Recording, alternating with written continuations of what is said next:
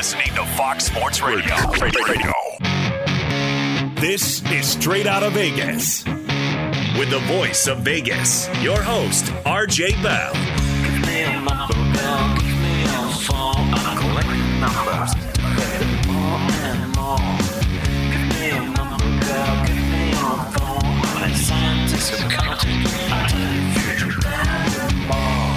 The pregame show America has always wanted.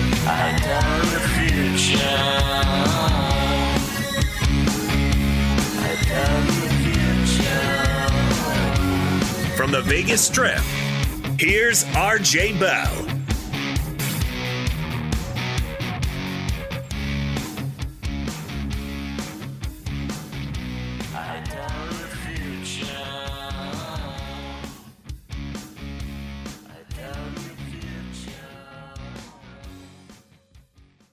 Always good to be here, RJ. And yes, on a day in which we have a retirement in the NBA, we also have some news regarding the NFL draft. What is the Vegas lead here on this Thursday?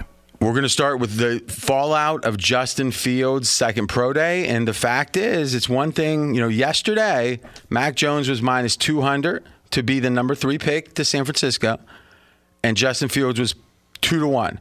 So think about it. If you bet 100 on Mac Jones, you made $50. 100 on Justin Fields would make $200. Today, Justin Fields is the slight favorite, both around even money. Trey Lance far behind. Was this because he looked good throwing passes?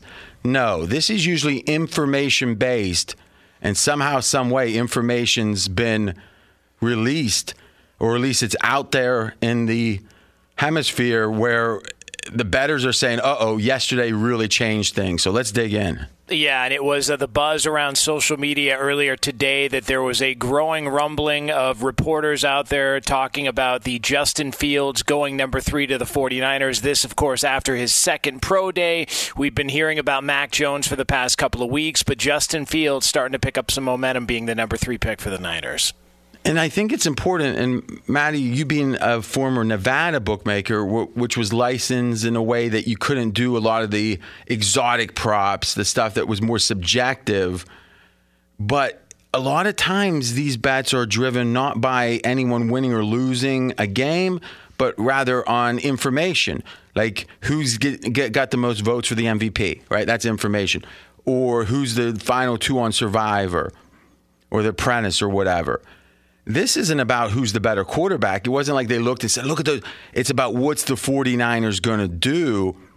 I don't think it's possible a move from two to one to even money could happen unless there was rumblings from people that know that's driving the action. Because no way could the assessment of how good he threw lead to this kind of change. What do you think? I do think you're right. And look, a lot of really smart people said there's no way you trade up to number three, give up what San Francisco did for a low ceiling, high, I mean, you know, high basement, low ceiling quarterback like Mac Jones. But I've been on a few shows and talked to some actual football players, including Chris Cooley, who used to play for Coach Shanahan, who said, I can guarantee you Justin Fields is not a Shanahan type player. He's not going to fit the Shanahan system, and that Mac Jones actually fits it perfect. So I think there's strong rumors on both sides, and at this point, that's why you're seeing this line finally as a pick 'em. So, but I can agree with all that if it drifted to even money over, you know, a, a week or so. If it goes from two to one to even money, meaning a surge on Justin Fields, it's not just because people are saying, yeah, he's, you know, Justin Fields, I forgot about him. But then they see the Sports Center Pro Day thing. It feels like it has to be something, something somebody said to somebody. Maybe it's being But mis- at the pro day, misconstrued. yes. Yeah, who but knows? it's his pro day, so it's Justin Fields' pro day. So So people he's t- getting the attention. But it's also possible that somebody thought they heard somebody Mm-hmm. say something because it's his pro day. Um, I'm not sure. I'm. He- I, I'll tell you, I'm hearing people on both sides that really seem like they would be in the know, making strong cases for both Mac Jones and Justin Fields. That's Matty Holt. We are straight out of Vegas. Here's what we know for sure, unequivocally. One of these surges was wrong. Because at a certain point, Mac Jones was a big underdog. Yes, At another point, he became a significant favorite. as high as over minus 300. Uh, that was the high point you Yes. saw to be the third pick. Yes. Now there's been a surge on Justin Fields. It's bringing it back to even money. One of those is wrong. Correct. It doesn't mean that they weren't both correct at the time. Meaning, if Shanahan, let's say someone, Shan, let's say Shanahan was making these bets, he's not. But let's say he Yes. were, or one of his buddies, old friend from back home was. Okay, or maybe his first cousin that works for a gambling show. I don't know. I don't know, Mackenzie. But for those that don't know, Mackenzie first cousins with Kyle Shanahan. Uncle Mike, he calls Mike Shanahan. Is that correct? That is correct. And Th- Does the- he run the other way when you say that, or how's that work? No, he, I'm his favorite nephew. I'm sure. oh, that's what he says, right? But Matthew, you mentioned Chris Holt. I mean, um, Chris Cooley. Chris Cooley. He's the only person I ever saw back with the Shanahans in the offices hanging out. So he knows them really well. Okay. Well, remember, he was there one day. you heard this story, right? No. So he worked for the uh, Washington then Redskins as a uh, what do you call that? An intern, right? Yeah, PR intern. He was at Yale. He went and was an intern, and the PR person said, "There's only one rule here. One, you cannot do any media without approval expressly from me." And he said, Mackenzie said, "Okay, sir." That evening, he went on a podcast. Was just talking about everything. Next day, he was reassigned. he, he lasted 22 hours. Nice. He, you, you can't keep the mic away from the guy. Mackenzie in research, pregame.com. Be sure to catch live editions of Straight Outta Vegas weekdays at 6 p.m. Eastern, 3 p.m. Pacific on Fox Sports Radio and the iHeartRadio app. The thing that I think may be happening here, and if I had to pick right now, I would take Mac Jones. And here's why. One, I think that the analytics people, the people that watch tape, they are saying, no way can it be Mac Jones. They don't understand how it could be. And that's what you're getting is a sense of anything positive that points to Justin Fields, they're going to embrace. Correct. Anything that points against it, they're going to poo poo. Yep. And I mean, like the guys at Pro Football Focus podcast, the football guys, I love that show, but they are so sure that it could not be Mac Jones that they're like making gigantic bets. They're saying on Justin Fields. It's like, what's the rationale? And it's like, because Justin Fields is clearly better. It's like, but you're, but that's not what this is about. It's about who Kyle Shanahan thinks is better. Correct. And we can't put ourselves in his mind. So Justin Fields did look good. And I do think if you look at the teams that were there, it was all the teams that needed a quarterback. And I thought it was interesting Carolina was on that list after recently trading for a quarterback. But to me, I think that Schefter, and it comes back to this Schefter doesn't get played for a fool. He's the most powerful information guy in the NFL. If you're going to try to get something out there and it's fake, why give it to Schefter and piss him off? Because that's what you're going to do. Yeah. And you would think, right? Because he prides himself on not saying things unless he knows them. And Jonas, you understand the media as well as anyone. Doesn't it feel like if they wanted to get a rumor out there for some reason, and I don't understand the reason, the 49ers were picking third. We know who's going And one and two are locked up. yeah, so why be deceptive? Yeah. So why burn Schefter for what? You traded up to number three, and one and two are locks. There's no reason to be deceptive. I agree. And why, if you're going to be deceptive, don't have Schefter be the mouthpiece. That's right. What do you think, Jones? Yeah, I, I think there's enough on the Mac Jones front just from the Schefter tweet and just from, and I, I think Rapoport might have been one as well, too, that, that talked about the Mac Jones stuff. Like, there's enough there to where. I don't know what happened at a pro day, a second pro day that he needed to, to put on, that all of a sudden we just rushed to go, okay, well, now it's no longer going to be Mac Jones and Justin Fields is the guy. And I was wondering this, and I was going to ask you guys this, and I don't even know if, if you would have the answer, but are there certain reporters, because we always talk about Jay Glazer. Jay Glazer, uh, when he tweets it, it's true. He's never wrong, so on and so forth. Are there certain reporters that the sports books in Vegas respect more than others and may and maybe react differently to their reports and their rumors as opposed to some others when they're setting these lines? So thinking about it, and Maddie will answer this question best, but I w- would frame it in the following way. Usually, if it's going to be a game based, the only thing the reporters are going to put out there is injury stuff, Yeah. as in someone's questionable and then like he's out. Let me ask you, guys. Giannis today. We just saw Giannis in from like Woj, so Okay. you know it's good. So when you guys were deciding, and you had, like, so, so there's like uh, Don Best had the feed or whatever where the stuff is coming in. You guys are watching that screen. Did at Cantor, and you guys were booking billions of dollars a year. Did you have your own team following the information, or did you let like the screen tell you? So at first we used to have our own team following the information because Lee, you'll remember back in the day, was take every The- bet, never take CEO it at down. the time, yes. L- Former CEO Lee Amaitis had kind of a never take the games down, always take bets kind of Being uh, ambitious. philosophy. Yes, but later on, after Lee retired, um, we got much less ambitious, and and our you know our head of risk then would simply take them down, like a lot of Vegas books. Take the game down for ten minutes, let the line settle, put it back up, and And it, it's an interesting point because if you are trying to be on the cutting edge, you can't use conventional information because you don't have any edge. You got to have your. You could imagine a big bettor having teams of people following Twitter trying to find it. The question is, does the economics make sense? Yeah. And most of the time, most people are saying, "Hey, let's let this be parity." If it comes out on the screen, we're all move at the same time. The bettors will get it at the same time. Some people want to beat the the bettors or beat the bookies. But in general, I would say this, uh, just speaking for myself, there's two types of information guys in the NFL, NBA, etc. The guys that are mostly right, but you can see them rushing sometimes and they'll make a mistake. And I would put Rapoport there. I don't think he's mostly wrong, but I don't look at his tweets as gold. But I look at a guy like Schefter, I think he would rather be late a couple times than be wrong one time. And to me, I balance it that way. That- Do you guys see Schefter the same way? I I agree. His reputation's too strong. Yeah, because if he's wrong on one, he could be first on 10 and it still hurts him because he's already considered fast and right. Yeah. Why risk right to be extra fast? And the guy Glazer's always considered the number one guy, but the difference. and I between- think he's more judicious where he doesn't come out very often. And he's talked about that to where he's not just going to report everything. He doesn't. He's not in it for that. He doesn't. He's not. This isn't his only gig. To where Schefter, this really is his only gig. So, so when Glazer reports something, it's quality uh, and not so much quantity. Schefter's got a pretty pretty successful track record though for all he sends out. And I think Glazer, it's more personal where he's got these X number of Yeah. people he's got these personal ties with. And when he gets it, it's gold, right?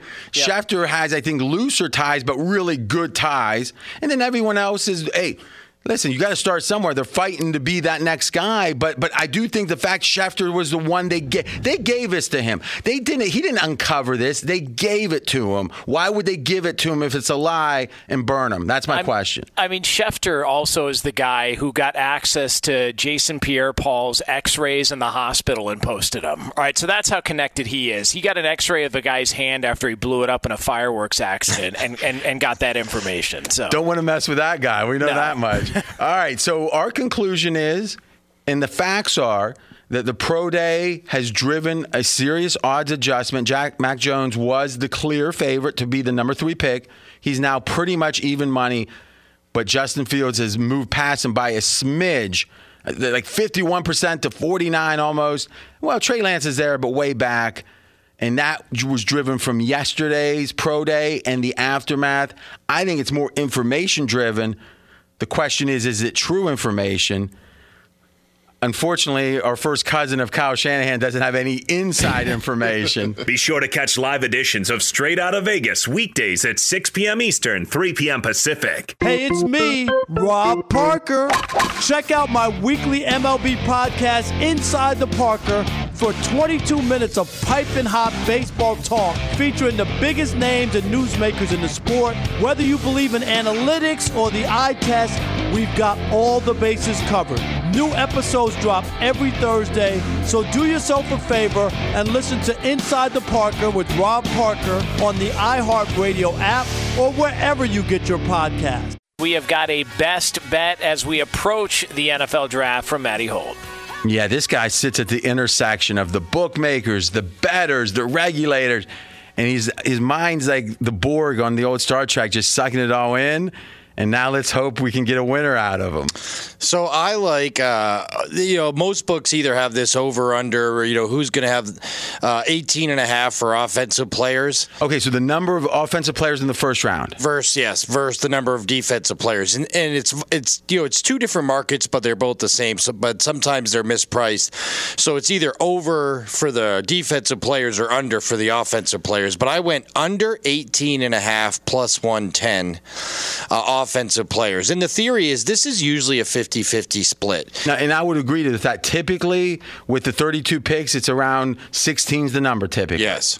Well, this year, because you know, fi- basically five of the first six picks are going to be quarterbacks, and and then you know one of those is also going to be Kyle Pitts, the tight end from Florida. Those numbers got drastically misconstrued, and if you look at the end of the draft, everyone, Mel Kipers, whoever, like five of the last six picks are supposed to be defensive players, and in the middle, it's about to be even. I think it's probably going to be 16 or 17 offensive players this year, not 16, 16 necessarily, but they're pricing it so heavy offense because of the first seven picks of the draft that there's a lot of value betting under 18 and a half on the offensive players. Okay, so if there's 18 offensive players, you win. If there's 19 or more, you lose. Correct. And you're getting plus money, so plus 110. So even if this were 50 50, you still got a good bet. Yep.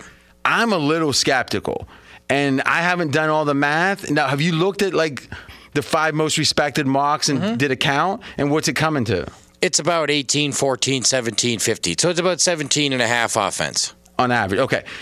Hmm. Because the thing we know is those offensive players at the front are locks. Mm-hmm. We don't know on that 25th pick exactly. who's So it does feel like you probably have the right side, but I can see where it But most be. drafts, the top of the draft is offensive players.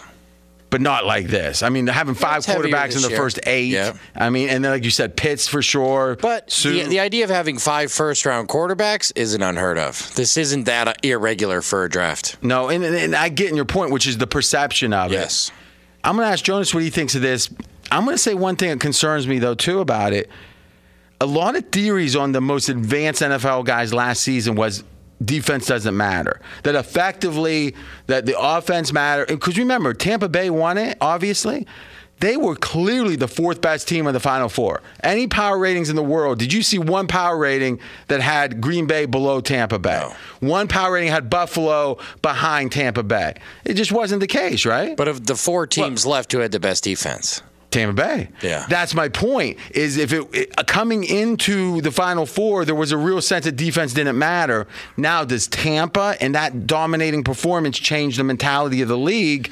What do you think, Jonas? I think you're going to have to probably sweat it out a little bit, especially because there's going to be a run. That's for sure. Well, because there's going to be a run on so many offensive players, as as Maddie pointed out to start the draft, that you're going to hit a lull. There's going to be a bunch of defensive players. If this were me that were that were making this pick, knowing my luck, I would be sitting at like 17 or 18, and then two teams would trade back into the first round and take offensive players, and I'd lose. like that's that's that's my luck. But you know, Now, what's interesting, and that's Jonas Knoxville straight out of Vegas, is this is a bookie's bet.